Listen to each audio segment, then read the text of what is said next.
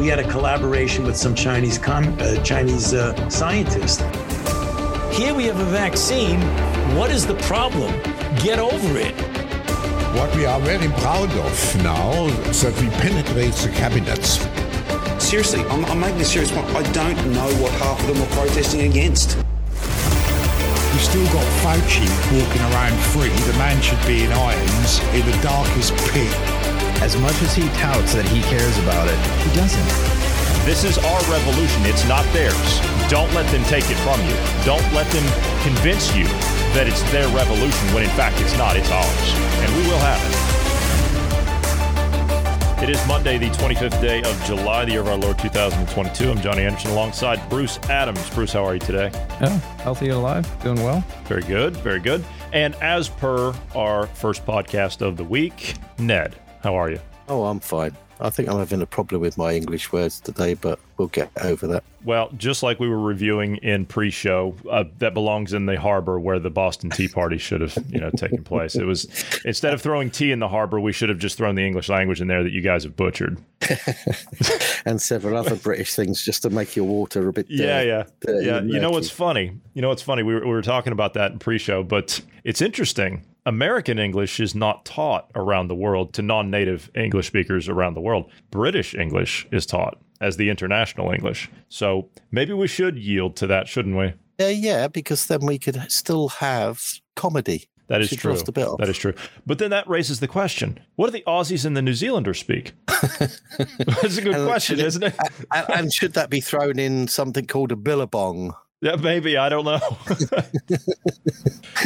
I don't know. Yeah. You mentioned comedy. I suppose we can talk about this. John Cleese, best known for his acting days. He's played in a lot of stuff, but best known for his acting days in Monty Python. He's blasted wokeness. He said that it is the death of creativity. He's not wrong, is he? He's 100% on the money. Definitely.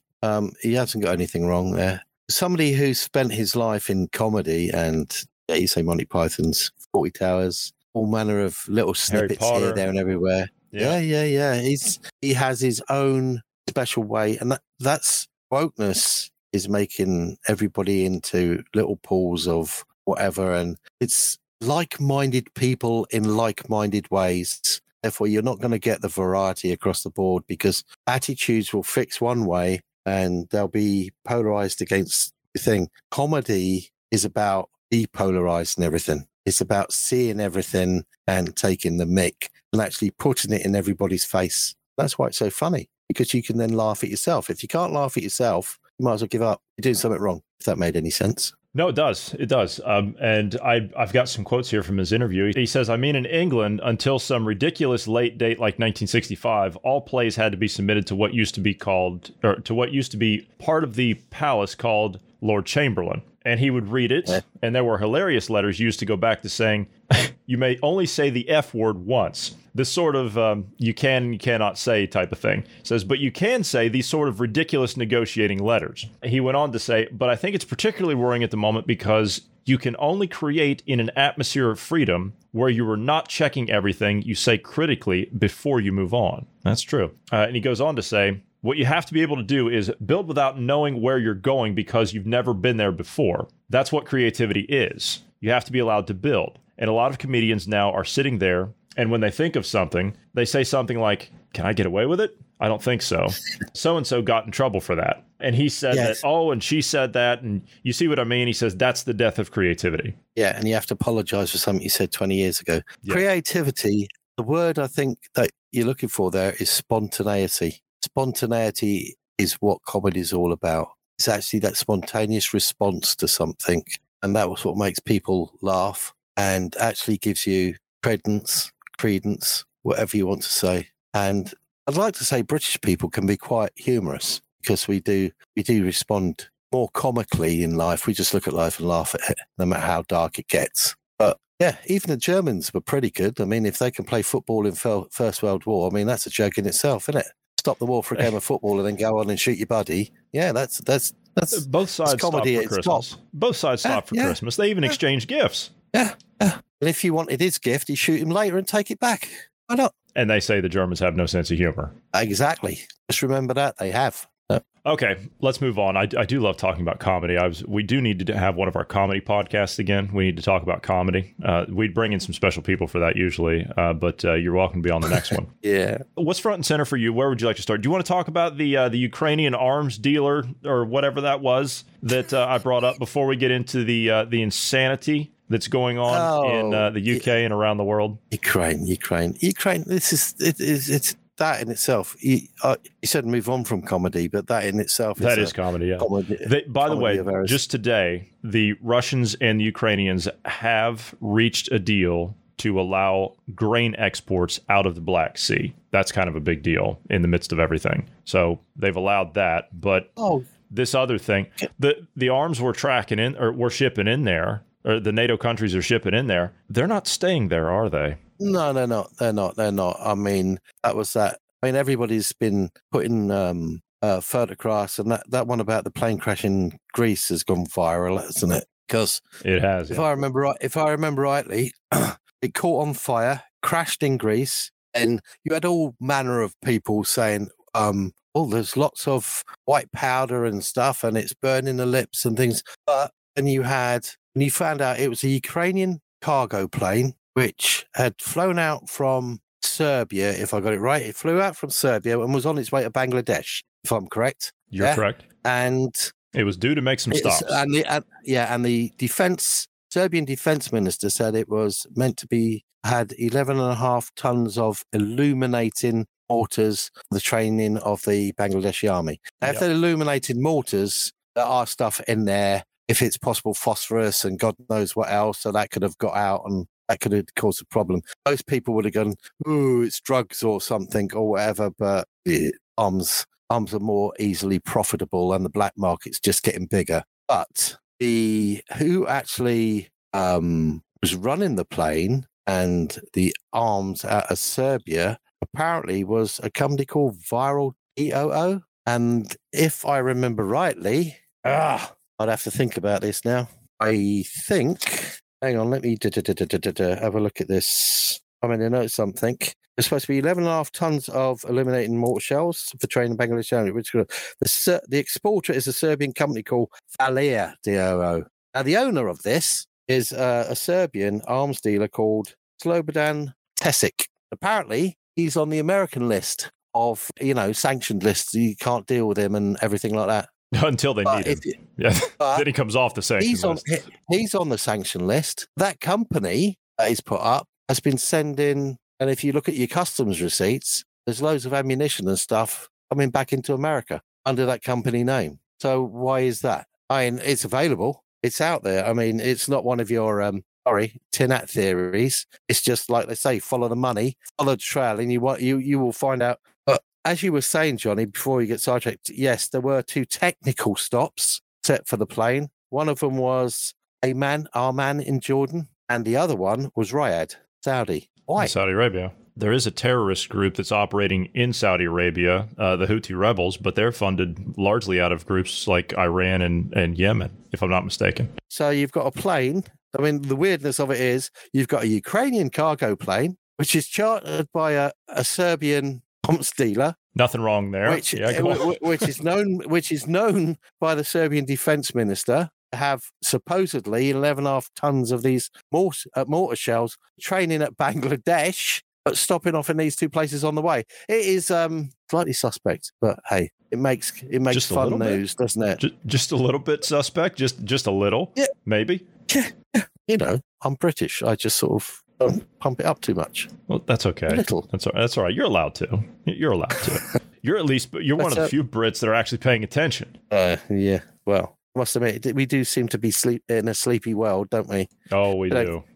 I was out today, and oh my God, I don't even have words, my friend. I don't have words of just the lunacy that I'm seeing. I don't have words. But anyway, I told you that I had a clip that I wanted to play. Since we're talking about Ukraine, this is a phone call between Biden when he was the vice president on his way out under Obama. And he was speaking to Petro Poroshenko. Bruce, you and I heard this the other day, who at the time, it was Zelensky's predecessor, who at the time was the president of Ukraine. Mm-hmm. And he was speaking to him, telling him, you probably ought to do something about that bank. And the bank that we're speaking about is the Privat Bank. Now, what is the Privat Bank? The Privat Bank was a private bank of a Ukrainian oligarch named Igor Kolomoisky. Who is Igor Kolomoisky? That is the guy that had the money sent to him under the Obama administration to create the Azov Battalion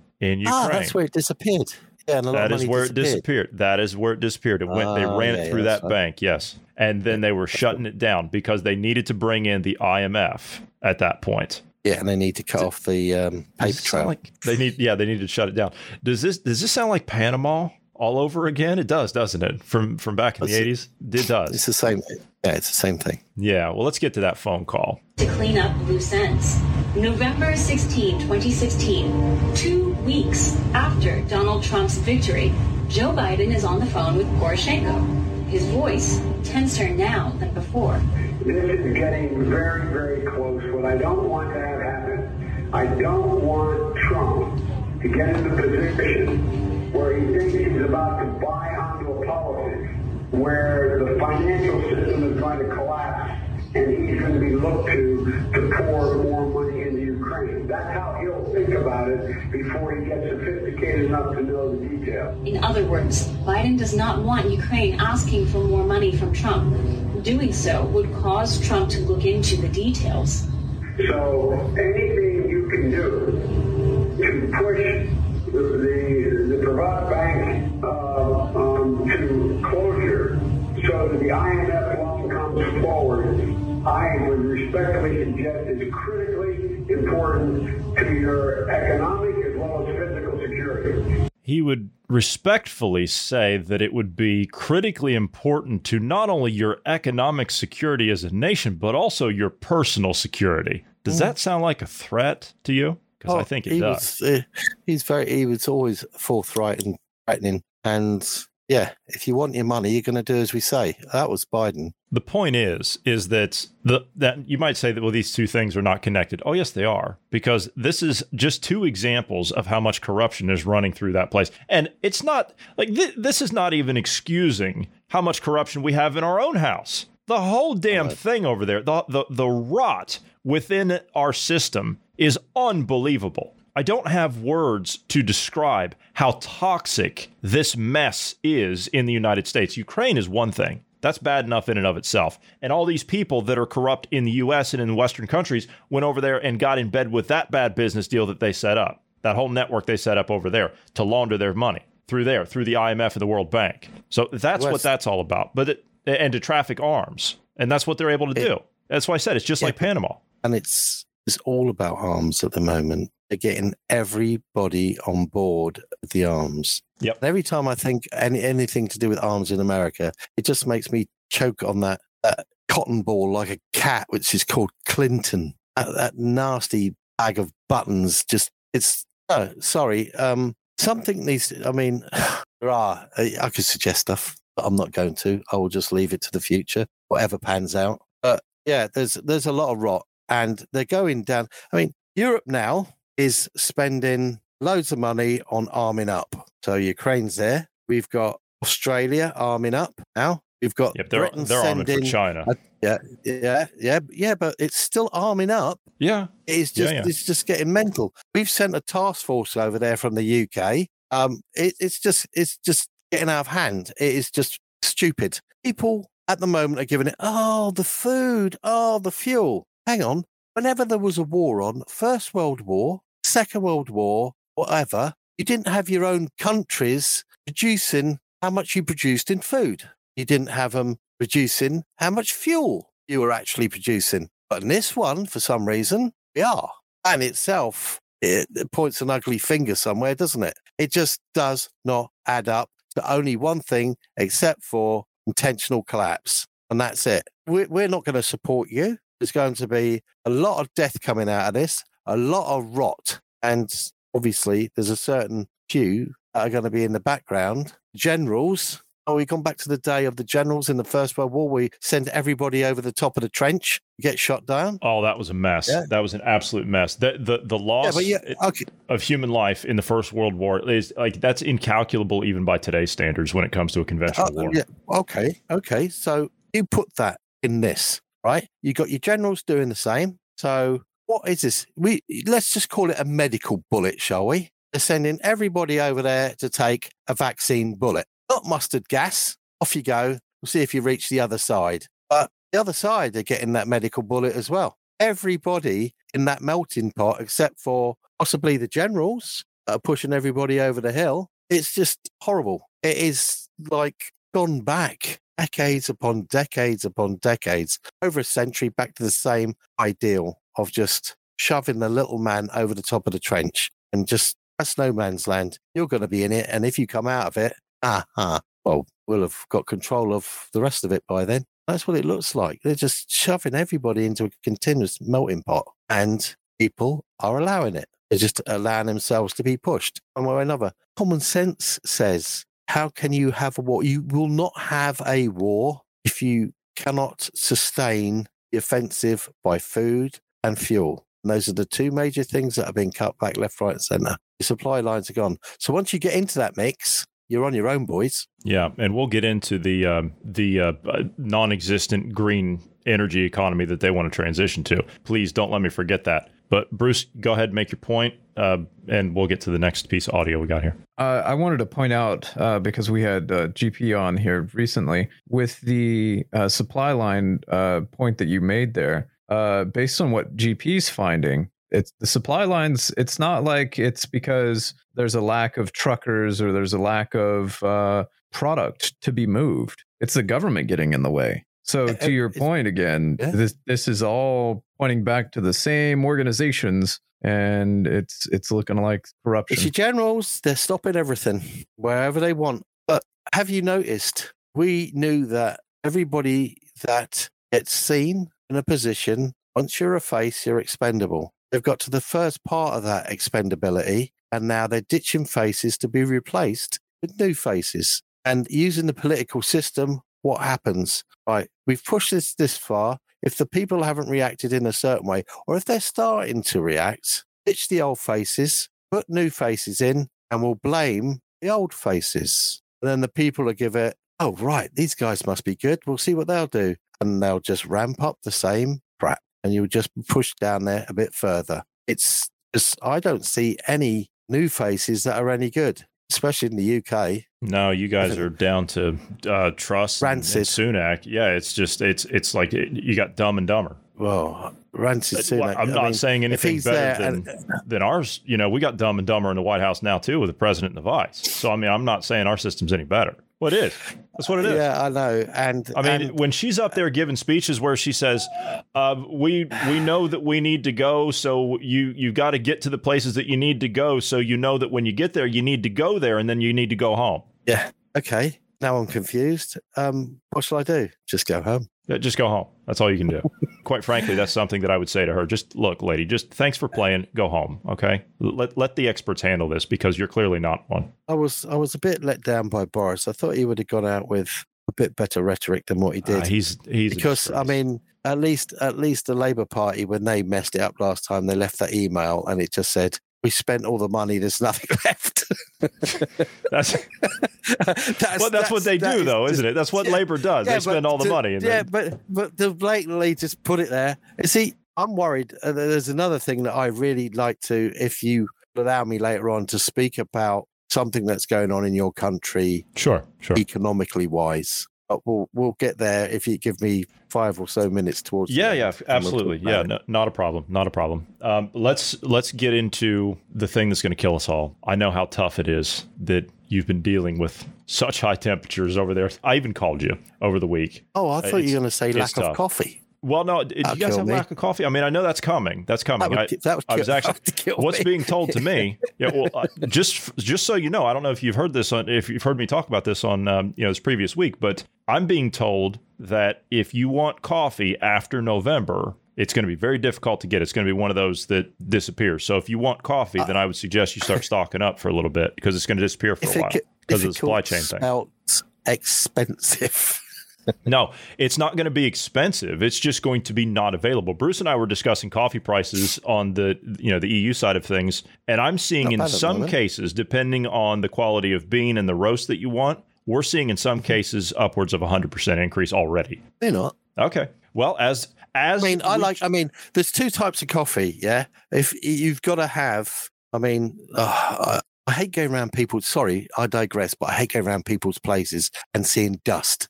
No, I hear you. I saw a coffee go, have you got coffee or have you got dust? They go, no, we've got this. I go, I'm not having it. You know, it's like going to a restaurant or somewhere where you eat, have the house wine or the coffee. Coffee's good. It's a good sign. If the house wine is good, it's a good sign. Either of them is shit. It's a poor place. That's a bad start. And it's like home. You've got to have brown beans for making a nice pot of coffee. Yeah. And even, I mean, people probably do it, but a nice jar of Dow Egberts or something, which is nice coffee, you know, instant coffee. Anybody wants to come and have a quick cup of coffee? Yeah, I keep instant. Just I mean, some people probably have I'll have the cheapest stuff there, you know, get that out. Oh, such and such is visiting, but no, you've got to have decent stuff. And I must admit, I'd say a jar of Dow Egberts has probably gone up from £5 to £6, I suppose. We've gone up by about 20%. Yeah. Well, as we get further into this this crisis, and I literally mean the supply chain crisis, but is it really a supply chain crisis? No, it's climate change. This is an article out of the headlines for the Guardian's. Thousands may die as record highs expected. And this, Ned, I called you the other day and I asked if you were okay. No, from what? Well, from heat, of course. You confused me. Heat. Yeah, it says there how to survive the heat wave on page 5. So you got to flip to page 5. I know, but you said that in one ear and then I had to go pick my daughter up and then I got asked, why are you wearing a jacket? I'm giving it, well, that's what I do. I wear my jacket everywhere I go. Wasn't it? My daughter laughed. Wasn't it hot? It was just high 30s. But my jacket is like, I suppose, same as a woman's handbag, isn't it? You just got your stuff in your pockets. So I generally wear it all the time. If I ain't got a rucksack, I'll just wear my jacket all the time. And that's it. And someone goes, how can you sit in that car? It's sweltering. And the wife gets upset. Somebody said, why don't you put the aircon on? She looks at me sideways and goes, his idea of aircon is just wind the window down. Yeah, that's what I do. I was joking about it. I said, you know, we have something called the 450 air conditioner. What's that? You got all four windows down. You're going 50 miles an hour down the highway. Yeah.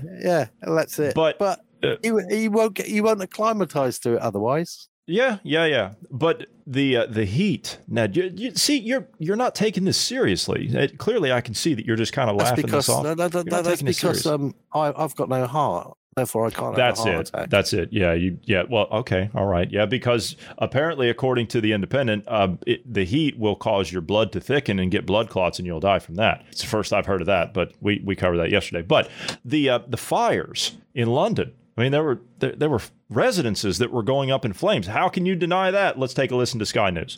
This is in Wennington in Greater London, residential area ablaze there. London Fire Brigade say they have 15 engines and 100 firefighters tackling this blaze, which is on the Green in Wennington, Greater London. The Mayor of London, Sadiq Khan, says the London Fire Brigade has just declared a major incident in response to a huge surge in fires across the capital today. This is critical. The London Fire Brigade is under immense pressure. Please be safe. I'm in touch with the Commissioner and will share updates when I have them.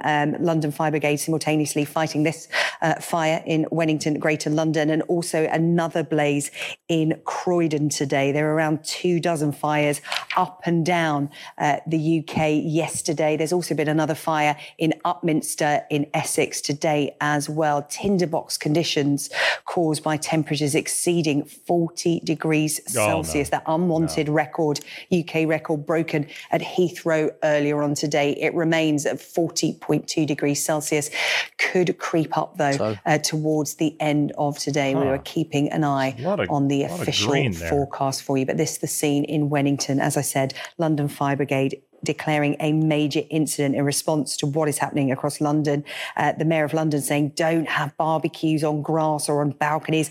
Don't leave broken bottles or glass on the grass. It can start fires. Dispose of cigarettes safely and report a fire as soon as you see one. Do not take risks. Stay safe in the heat. What you're watching here is the consequences of not heeding that advice. Right, right. Now, see, Nat, there's there's no way that anybody could have purposely set those fires, is there? Oh, no way that could have been done. Only if they went by the slogan of "Build Back Better." Yeah, you see, that's what that's about. That could be it. Yeah, that could be. We have built too many houses, and they're all empty. So. They're all brand new, so let's get rid of some of the old ones. See, you're ignoring the seriousness of the problem. You see, this is either a Tesco or an Asda. I'm not sure which one. It was one of the two, but you can clearly see the chocolate bars on the shelves here. They're all melted from the extreme heat and the extreme weather. Do you know what the problem is? They don't have air conditioning in those businesses. Yeah, right. Okay, so you don't actually walk down.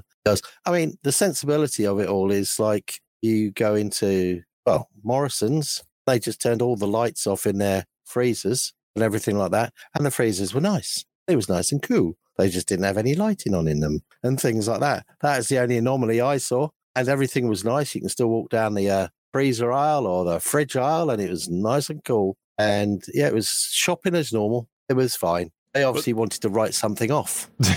They need to write off that inventory. But Swiss chocolate. Again, you're not paying attention. You see the double-decker buses, they caught, that's probably an electric bus, by the way, but they caught fire just spontaneously. That's what happens apparently during extreme weather and extreme heat, and those that don't heed the warnings and the calls. You see, that's what happens, is things just spontaneously combust. That's what happens. So are we living in the year of revelations or something?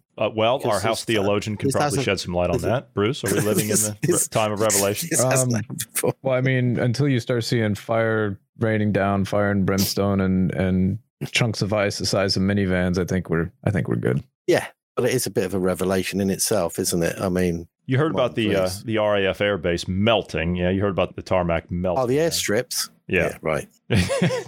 Are you saying you don't believe that the airstrips? Of course, they didn't show it. They just they said it. Tarmac will get hot. Two things. We live in the age of dodgy, cheap workmanship. So if actually the last person who had the work on the runway made it look pretty, used inferior stuff because, hang on, it's all down to money, isn't it? I've got a budget. Can you do that and make it look good for such and such? Yeah, but it's not going to get hot round here, is it? And even if it does, hang on, who have we got working for us? Excuse me being a serviceman. I would say a bunch of lazy civvy bastards who work for a penny. And they'd turn up and go, can you just stop playing your cards? I know there's nothing going on. Just take the hoses out and wash it down. I'm sorry, can't do that, mate. That's not in my contract. If you were a serviceman, it would be just, right, boys, out you go, sort it out, cool it down, get it done. Yeah, no problem, whatever. And Marty said yesterday, yeah, and you guys have been to that airport several times, I'm sure, but probably flown out of there a time or two. And Marty said that they can cool those runways if they have to. They'll go out there with, sprayers or whatever. And they'll cool it down. Yeah, no problem. No problem. It's a natural thing. It's a common sense thing to do.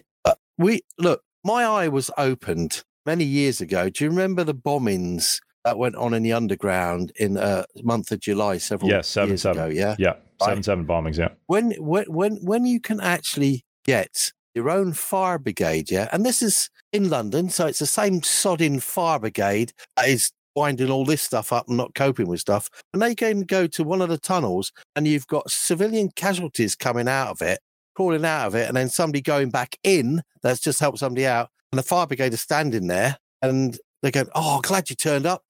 No, sorry, can't move in. Why? Offered safety, mate. Not until... it's been assessed and our boss comes down and tells us we can go. But people are coming out bleeding. See, sorry, that's where it falls down and goes wrong. That's when you see society crumbling, yeah? You shouldn't think twice about it. You should get in there. Life counts for something. Just like... It doesn't. Life has stopped counting for anything. Just like the Uvalde, Texas deal. Same thing. No, sorry, we can't go. Why not? Because the supervisor says we can't go. But he's shooting children. Well, sorry. Yeah. There's nothing we can do. I mean, that mentality just doesn't work. No.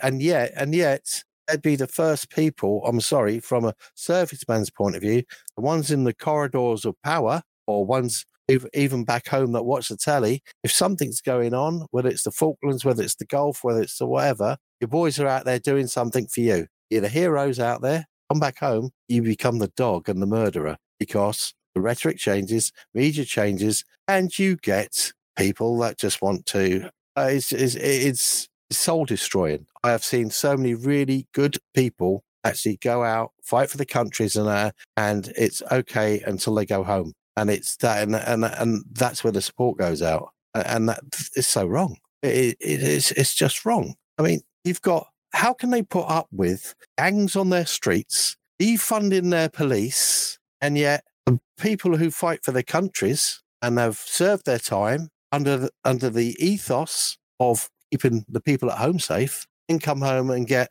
maligned by their own people. And yet those same people messing up their own country.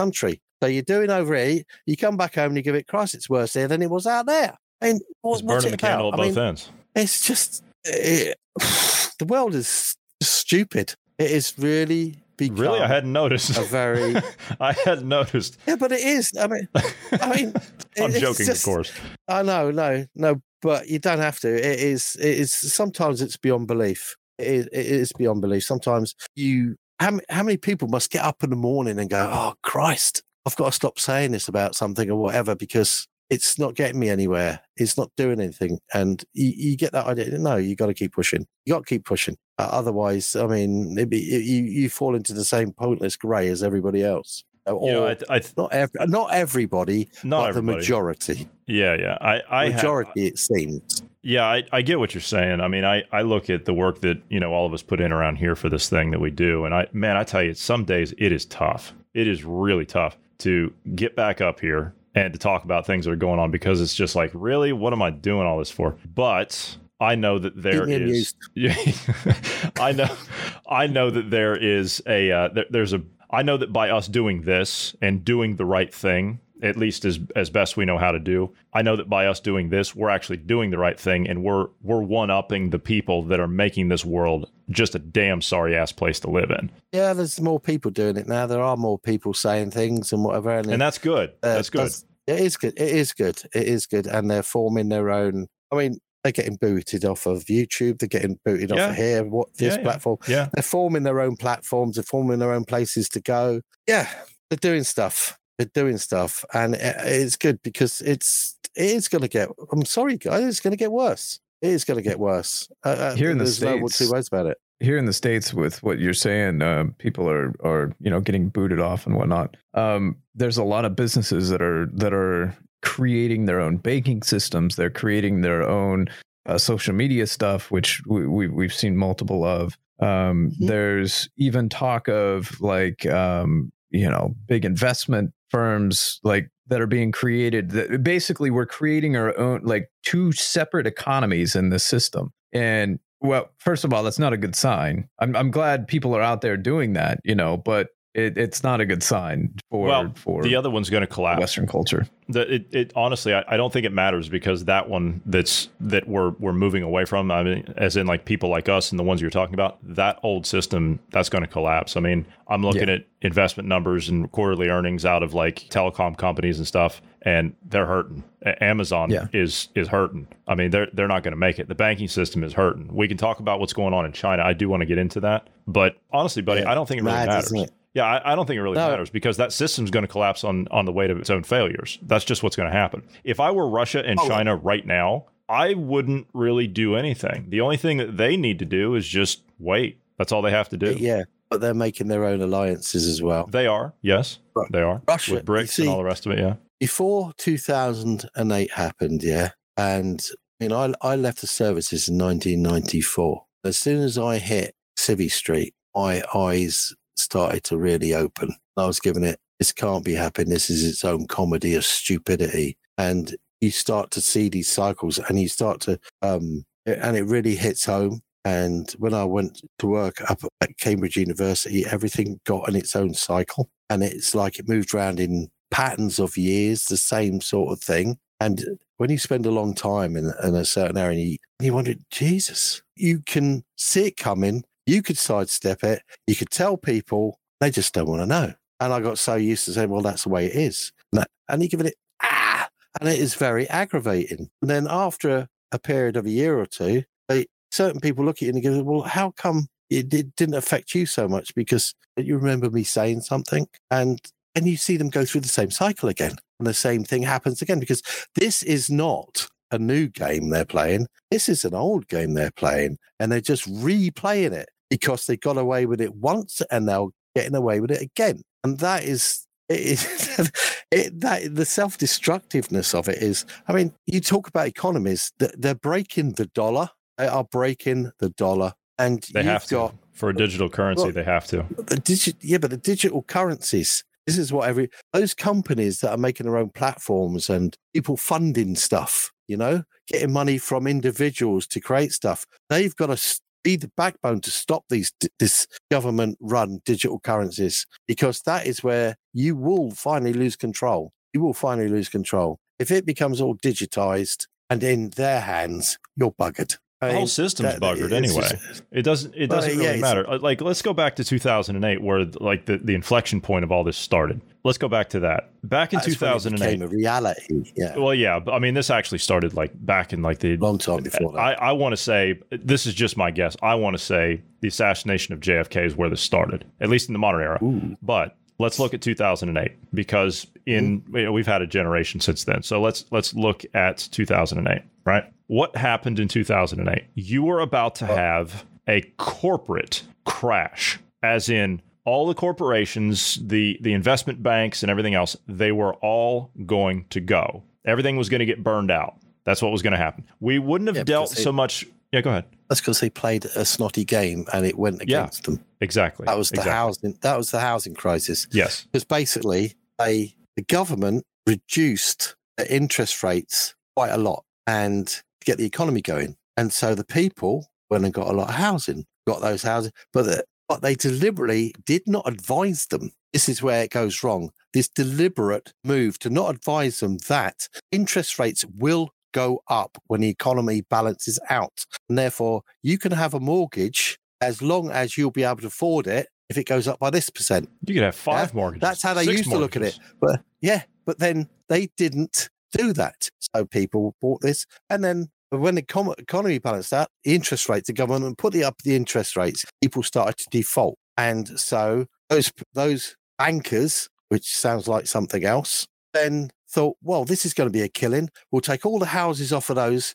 and make a quick killing and resell them. It didn't work because too many people started to default and the price of the houses went down. Therefore, what we're going to do? We'll create something called the mortgage bond. And people can buy the mortgage bonds, but they're worth something as long as the housing market stays stable. But it didn't. So then they came and created the credit companies that lied and said the mortgage bonds are still good. But they weren't. The housing market was going down. People were still defaulting. But all these mortgage bonds were being sold and the banks made billions. And then the crock of shit happened and everything bottomed out. And that's putting it as I see it across here in layman's language. We're at a different set of circumstances now. I'll just put it that way. See, before we were looking at just a banking crisis, we were looking at a housing crisis and everything else. Now you've got not only the demolition of our supply chains and our food supplies, that's all being targeted by these people. So not only do you have that, now you've got an even bigger problem. We're not looking at just corporate defaults anymore. Now we're looking at national defaults. We're looking at the world banking system is probably not going to survive. That's why they're so adamant about getting this system of control in. They can't do this push and roll over debt scheme any longer. This is it. This is it. There's nothing that they can do to stave off the inflation. Your retirement, whatever you think that is. Yeah, they printed too much money. They're going to have to, and they're going to pass that off onto us as inflation. Why do you think the prices of everything are going up? That's not because those things cost more. That's because your money's worth less because they flooded the market with cheap cash backed by nothing. Mm-hmm. You can't do that. It breaks every economy. Exactly. And this is precisely why the banking systems, as in the central banking cartels, they are going to buckle under this. They are going to buckle because they have created an amount of debt that is so massive and on such a large scale, on a global scale, that it's never been done before. And that's why I think they're not going to survive. 70% of the U.S. dollar has been printed within the last 4 years. 70%. That hurts to just think about. What company was big in that 2008 fall? Was it Goldman Sachs? Which one fell? Goldman was there, but they didn't fall. Lehman Brothers fell. No, they didn't fall, but they were massive in it, weren't they? Goldman Sachs they were very massive in it. Yeah, they still are. Listen to what's happening in your cities at the moment. You know, you've got this climate change and green agenda. Oh, God, don't remind me. Well, the rhetoric goes that 30% of climate change and this greenhouse thing is caused by your vehicles. This is the rhetoric that's going with this. So they decided that 30%, another 30% of the greenhouse is caused by buildings usage, energy usage in buildings. So they're as bad as the cars. So somebody comes along and goes, well, why don't we make all the buildings? They've done a lot in New York and they're still doing it there and it's happening in other cities. There's a company called Block Power, B-L-O-C, Power, and they're going in and they're using and they heat pumps and they go in and they go, all right, you send us, they're not actually going into the building and looking at it to begin with. They get the people that own the buildings to send them a resume on our usage and what I've got in here and what I generate and what I used to generate. So, and they use it. And so they go in and they give it, well, we could put all these solar panels on your roof, so all this, not that it's going to be pointless and worthless within a very short period of time. And they go to themselves, but the money side of things, they then say, you can take a loan out, and this is backed by Goldman Sachs, and you pay it back over with a price less than what you're paying for energy at this present time over this period of years. Doesn't it sound like someone's getting set up for something? And all of a sudden, what goes up in price? All your energy prices. And who's going to end up defaulting? And we're going down the same game again. Yes? And that is happening on a massive scale in America at the moment. Yep. And it isn't very nice. It just reminds me of the 2008. It so mirrors it. Yeah. Go on. I've got go ahead. Did we play that the Massey? Did we play that on? I've got it queued up right now. Okay. This is Representative Thomas Massey from Kentucky, and he is questioning our transportation secretary, Pete Buttigieg, whatever his name is, who just happens to be a one of Klaus Schwab's young global leaders. I think to give Massey a little bit of credit here, it's Buttigieg is how I've always heard it pronounced. Massey is a very nice guy, and he intentionally pronounces it wrong, I think. I see. Okay. All right. Good wind up. It's how to keep somebody on the off foot. Yeah. This isn't the full exchange. This is only a couple of minutes. There's needs and wants to make this fantasy work by 2030. But the reality is the capability is not going to be there. The average household uses 17% of their electricity for air conditioning. And that would mean the average household uses 1,870 kilowatt hours per year for air conditioning. If that average household plugged in electric cars, do you know how much more electricity they would use in comparison to the air conditioning that air conditions their whole house? No, but again, I would emphasize it will be less. Let me help you with that first before we go on, because the numbers are important. It would take 4 times as much electricity to charge the average household's cars as the average household uses on air conditioning. Do you think that could be? So if we reach the goal by 2030 that Biden has of 50% adoption instead of 100% adoption, that means the average household would use twice as much electricity charging one of their cars as they would use for all of the air conditioning that they use for the entire year. Do you think this could contribute to rolling blackouts and brownouts in areas of the country where air conditioning is basically considered essential? Not if we prepare. Look, the fact that people who have electric vehicles are going to use more electricity can't be a reason to give up. The idea that America is inferior to the other countries that have figured this out just doesn't sit well with us in administration, and that's why we're investing in a better grid. In the time that I have left, let me say, I'm not saying we shouldn't prepare. I told you at the beginning of this, I'm bullish on this technology, but the numbers and the rate of adoption has been developed using political science, not engineering. They're impractical. And if we blindly follow these goals that Biden has set out, it will cause pain and suffering for the middle class. And I yield back, Mr. Chairman. What country has figured this out? Somebody, please tell me. None.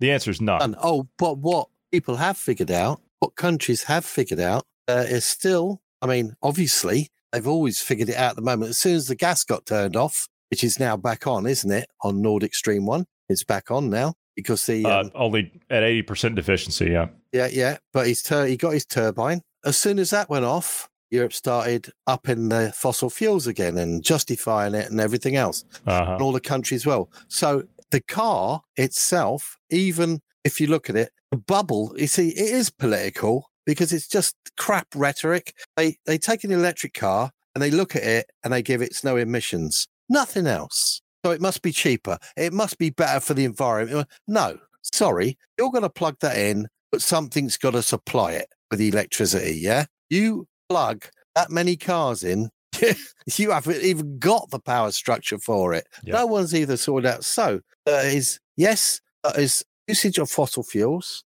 Best car is the middle car at the moment, which is a hybrid. Yeah. So basically you have your electric side, but you've also got the backup from the fossil fuel. Actually, you don't even have to plug it in so much. I mean, it is a plug-in hybrid. You don't have to plug it in so much because it'll charge. So the battery, as long as the battery system is a decent design and make, you're going to get a certain amount of time out of it and it'll recharge itself. So, and then it will automatically run on its own self and then use the fossil fuels as whatever. So you will get a reduction. So you find a middle road. So actually, that is possibly a better option. Well, it is a better option. Going totally electric doesn't work because we got the, like I said before, the Pony Express routine. How many companies travel how far to deliver stuff? So even if it's your own car, one person, it'll go so far and then, hang on, I've got to go to a meeting. I can't wait for this. You got another car right here? So he drops his car off there, takes another car. You'll remote into the meeting. You'll join via Zoom or Skype, yeah. Exactly. So what are they doing then? The electric car, you're talking, the electric car will be used as a form of isolation. It will be a form of reducing, What was the percentage he said there that the electric, was it 28%? 17.5%. 17.5%. Okay. 7.5%. So that is about the same percentage that a hot water tank uses. Now, I was looking at this because you talked about Block Power, and I did a quick look at them to see what Block Power does. And they, right off the bat, they say they provide all electric heating, cooling, and hot water systems. Yep. So I looked, he was talking about AC there. So 18% roughly of the bill is AC. And 18% of the bill is roughly just hot water. So just doing a quick what he was talking about there. So the air conditioner, he said, uses almost 2,000 kilowatt hours, right, per year. Yeah, almost 2,000. Like 1,000. Yeah. 1870 is what he said.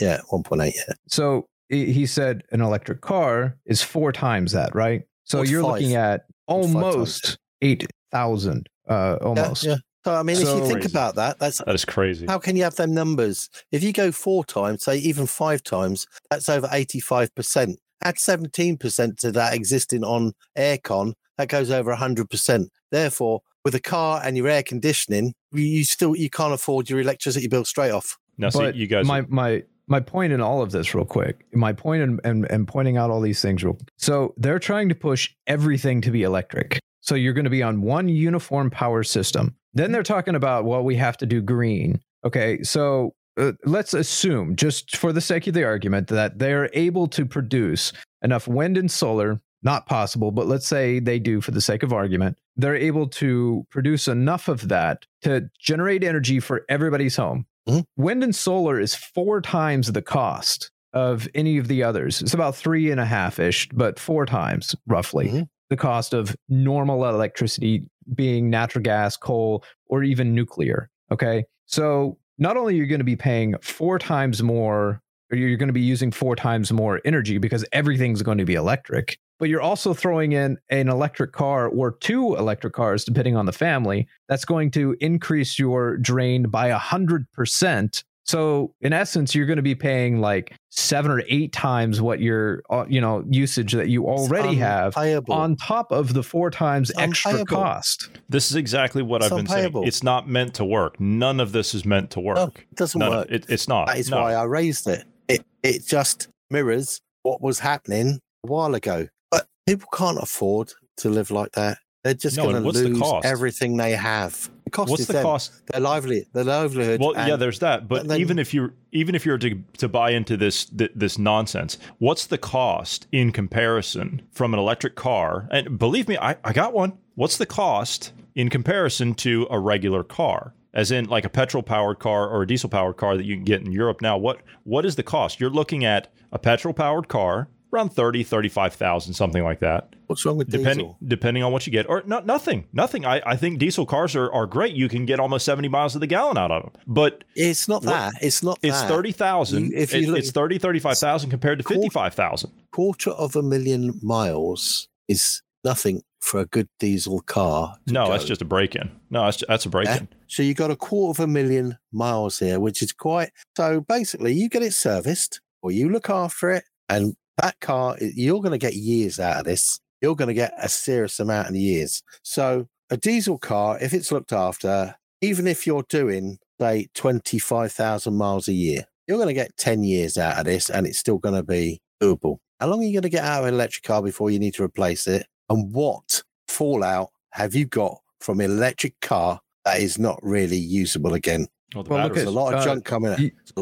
Coming out of that. You can point people to their smartphone. Look at your smartphone. It uses a lithium-ion battery, which is the same type of battery that these electric cars use. Within 2 years, your battery is about 80% of its capacity within 2 years. If you're using a Samsung phone, they are kind of like the industry standard for batteries. Other companies have a much lower percentage rate than that, but people typically replace their phones every 2 years or so. What do you think your car is going to do? It's a lithium-ion battery. It's the same thing. Everybody loses capacity. You've just said something quite simple. A simple thing is a phone, right? Everybody replaces it every 2 years. Some people have to have the latest one or whatever. How much junk is there floating around just with phones, batteries in people's houses and ditched somewhere itself? And that is on a minuscule scale compared to a car. I mean, that in itself, the magnitude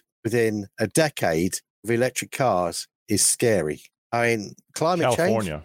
Yeah, California, they're already saying, like there was a piece out of the LA Times a couple of days ago saying, you know what, all of these solar panels, they're causing runoff problems in the local water supply. We're finding increased levels of selenium and cadmium, and we don't know what to do about it. So, yeah, sorry. That's what the goal is here, isn't it? This is just a short clip here. This is, you guys are misunderstanding about what all this is about. You see, you need to feel the pain. Bruce, you've always brought that up, is you need to feel the pain. In order for there to be change, you got to feel that pain. This is pothole Pete. But this is all to keep us safe. Exactly.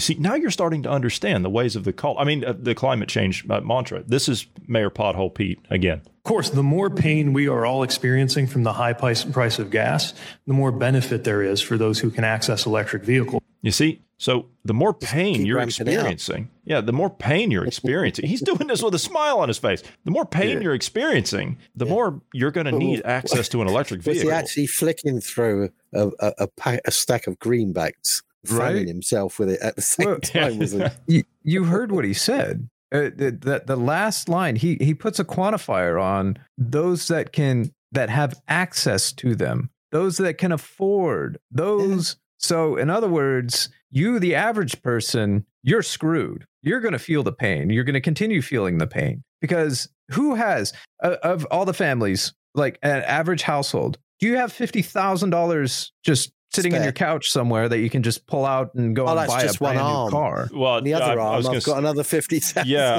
I've got that extra couch down there in the basement. You know, I keep an extra $100 in that one. I wondered why I kept that old couch, yeah. Because you're going to need to lay on it and tell me your problems, mate, soon. Like they're literally like, they don't have any way to replace any of this stuff at all. As in, like, they're talking about shutting everything, literally just shutting everything off. And there's nothing to replace it with. The infrastructure is not there.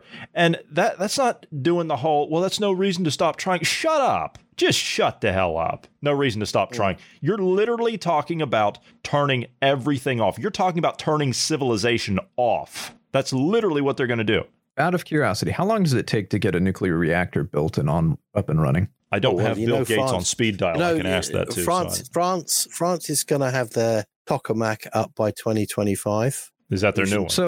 So what you're saying is it takes a few years to get them running, right? To get a decent one up and running. Then you have to figure out how to store it. I mean, you're going to have mass energy storage. If you're going to go down this green economy that they're talking about, you're going to have mass energy storage, and they don't have it. Mm-hmm. Well, this is my point is the most logical option would be going nuclear. Because actually, you can continue using the waste, but... Yeah, you have to have both types. You have to have fission and fusion going alongside each other. Because fusion is the clean energy. Mm-hmm. Yeah. Fission, now we know, you've got the waste byproduct is the way to nuclear diamond batteries. Because that's where they actually get it from, is the graphite rods.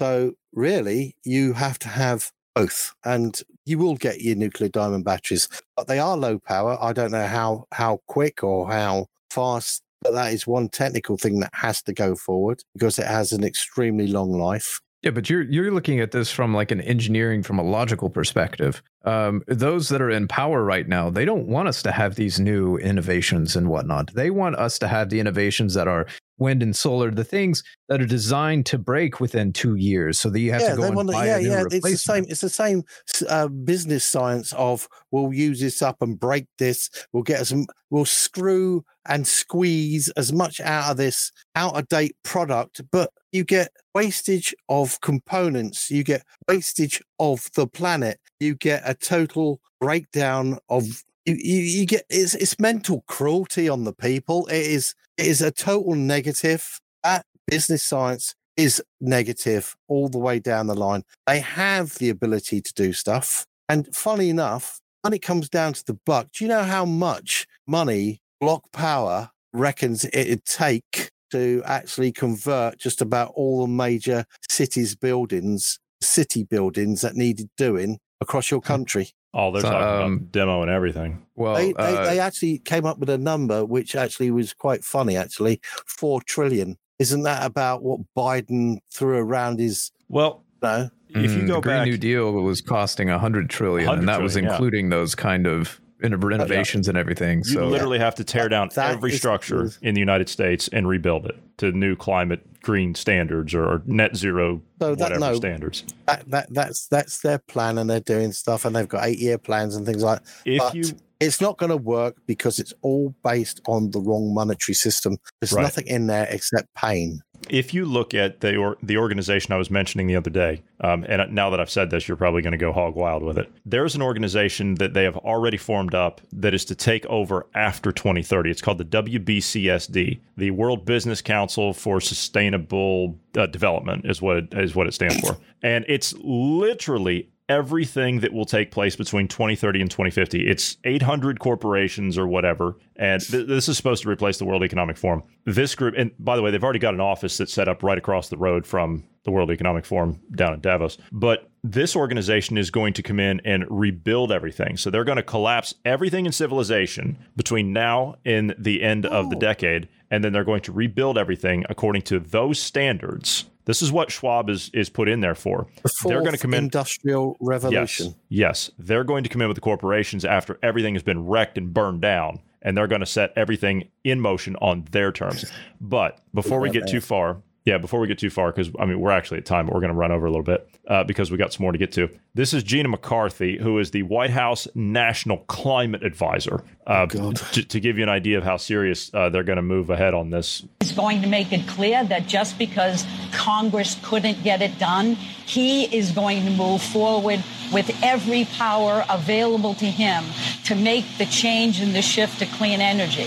Because Congress won't do anything, he's going to use his executive action and he's going to ram through all this stuff. So he's going to ram it down the people's throat, basically. Yes. That is not democracy, I'm afraid. No, it's just like Obamacare. This is Bidencare. Yeah. But I'll tell you what, that name makes me want to throw. Obama is under a lot of this darkness. A lot happened in his, and everybody thinks he's a nice, well-groomed, and with a good ideals and attitudes. A lot happened in his office. A shitload started in his office, and the fallout is happening now because Biden is just a puppet of Mr. Obama and always has been. The Democrat Party is rotten. Yep. Well, I would argue both parties are rotten, but the Democrat Party actually is most rotten. Yeah. Well, it's done more damage openly than anything I've ever seen. Yeah, that's true. That's without a doubt. It's just horrible. That party, quite frankly, that party should have been outlawed after the Civil War, but we had to go another way. But anyway, that's another argument for another day. Ned, since we're talking about climate change, this will be our last topic. We used to talk about space a lot on our morning show. And I know that you like doing the space talk thing, so let's talk about it. The World Economic Forum has a new plan. They've put out a new video. They're talking about putting up space bubbles to block the sun's rays. Yes, they'll be built, they'll be manufactured in space by robots, and they will be put up over certain continents at certain times to block out the sun. Is there a reason for this? Well, our friend Mr. Gates seems to be a part in this because he's been promoting blocking out of the sun for quite some time. He's promoted plans with the spraying of chalk in the atmosphere and things like that. Do you know what dark idea I just had out of that? Well, let's hear it. Right. What's the opposite of blocking out the sun? Letting it in. Magnify. Focusing the sun. So hang on. The United States of Gates at the moment, and his land that's owned by him. I like that, United States of Gates. Yeah, it's funny. Right? He owns quite a bit, doesn't he? So what happens if he had these bubbles up there that actually covered over like clouds his agricultural area, and he wanted his neighbour's land at a cheap rate or somewhere else in the world, and then they just used it in 180 whatever, and it got hot and nasty in those areas, and it dried out and made it all horrible. Doesn't this sound like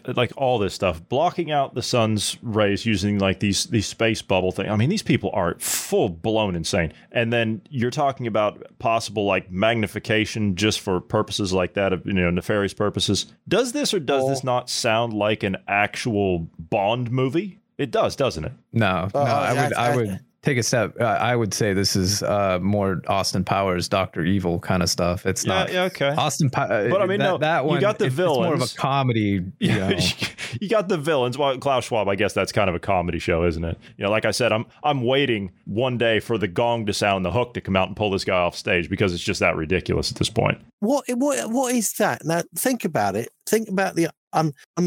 if something in the world, weather pattern changes over one part of the world, you take your Niños and stuff like this or whatever, or if a natural occurrence like a volcano goes up, it affects the whole weather pattern in the world. Putting these bubbles up there and changing the input that comes into these weather patterns, what's it going to do? Cause a whole lot of problems. Yeah, right. Okay. So I'm sorry. This is a no-no. It doesn't even kick off. It is anybody that's into climate change or whatever, that will definitely change your climate as and when, and just might.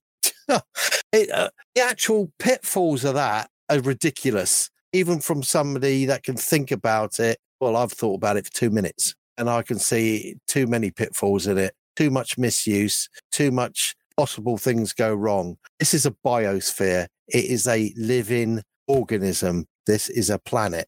Things on one side affect the other. You put something up there to form your own cloud patterns to block things out and whatever, you will be manipulating what you think you can cope with and change and control. And I'm very funny enough, you won't. Is just going to cause mayhem. They start shooting those bubbles up into space. I'm signing up for Elon Musk's Mars space program, and I'll be one of the first pioneers. Yeah, frontier, man. Do it. But Bruce, they don't have Wi-Fi. I had to, I'm sorry.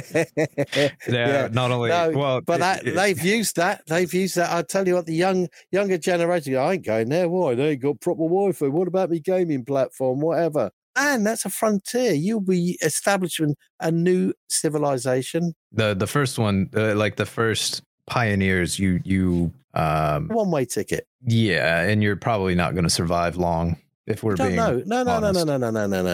You don't know. That's the nice thing of it. The possibilities are endless there. I'm only giving you the predictions they're saying. That's what they're saying. Let's just go there and find out, hey? Yeah. And it's not that you're not going to survive long because of the exposure to something or like, well, yeah, I mean, it is an exposure to something. It's exposure to the Martian atmosphere without a proper protection. But but you think of the Martian atmosphere. You take that film, The Martian, brilliant film. The one thing they got wrong was literally the storms. The storms, although they're big, don't have that much strength and effect on you. Because of the way Mars the whole thing is. Mars doesn't have much atmosphere. It's like 1/100th of what we have or something like that. So it's really thin. That destructive side of that, you will get, you can get those dust storms, but they're not as forceful as what you think. That was the only thing that was a bit out of balance, kilter. Brilliant film, though. I mean, yeah, those potatoes sound really nice. I'm sure Bill Gates will have some potatoes for you here shortly. He just bought a potato farm in, what was it? Was it South Dakota? He just bought one? Or was it North Dakota?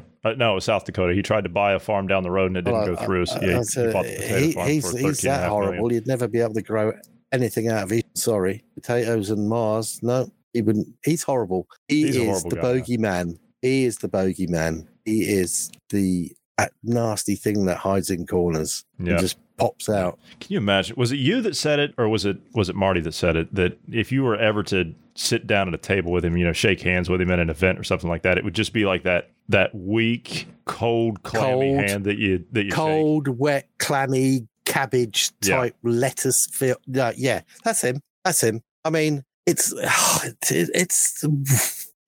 he sidestepped nature. That is an anomaly. Every time nature throws something out that should have been sort of stamped on, it was him. If he actually was a natural product from a womb, his mother should have strangled him. Seriously. Saying that's not fair in some respects.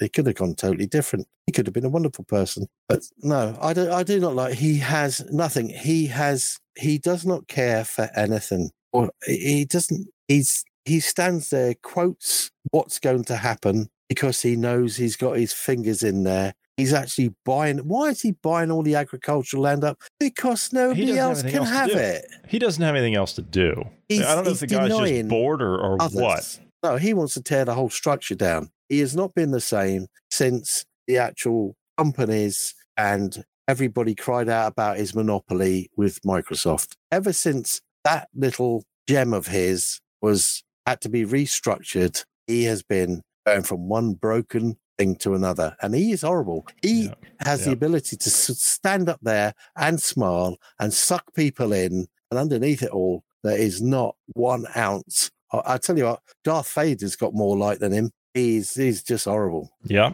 He's horrible. He's just not nice. He's a horrible human being. All right. We're going to go ahead and call this one done. So, I tell you what, I will give you 5 minutes because you asked for it. No, the subject I really want to go into will not take 5 minutes, and I'm going to have to come back onto it because as much as it's the horrible ghost in the cupboard, it's all about COVID, vaccines, and all the information that's coming out about the testing and not testing and how it can affect your children. And I would like to have a talk on air about it. Try and get some common sense out there so people can actually think about what's heading towards their children. Okay. And if that means me coming in before next week, I will. You just tell me the day that you want to come on. We'll talk about that privately, and you let me know, and we'll make sure that it's arranged, because that would be a great conversation. Because there's some, I know it's the old nasty thing out, but it's got children. I've got to try and get it out there because it's the kids. Okay, I'm all for it.